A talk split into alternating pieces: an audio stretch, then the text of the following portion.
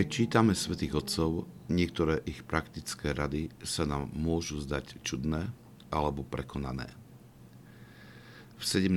homílii svätého Izáka Sýrskeho nájdeme hneď priehršte takýchto rád, keď sa prihovára začiatočníkom v duchovnom živote. Je však dobré sa pri nich pristaviť, pretože sú výsledkom dlhoročnej asketickej skúsenosti celého zástupu svätých.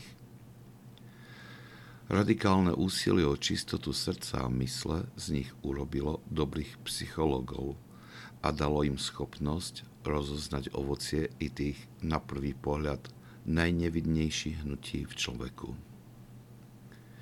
Jednou z takýchto rád svätého Izáka Sýrskeho je táto: ak si donútený k smiechu, neukazuj svoje zuby. Môže sa zdať nepochopiteľné, prečo svätý Izák Sýrsky dáva takéto obmedzenie. Kresťanstvo je predsa náboženstvo radosti a smiech je prirodzenou súčasťou radosného naladenia duše.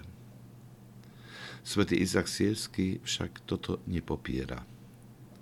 Touto radou iba pripomína, že ani v takýchto radosných situáciách nemá pominúť naša sústredenosť.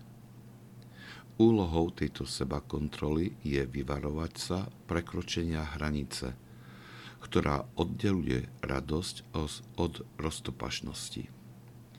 Ak sa táto hranica prekročí, tak človek ľahko upada do slov a skutkov, ktoré sú plodmi vášni, než čistej duchovnej radosti.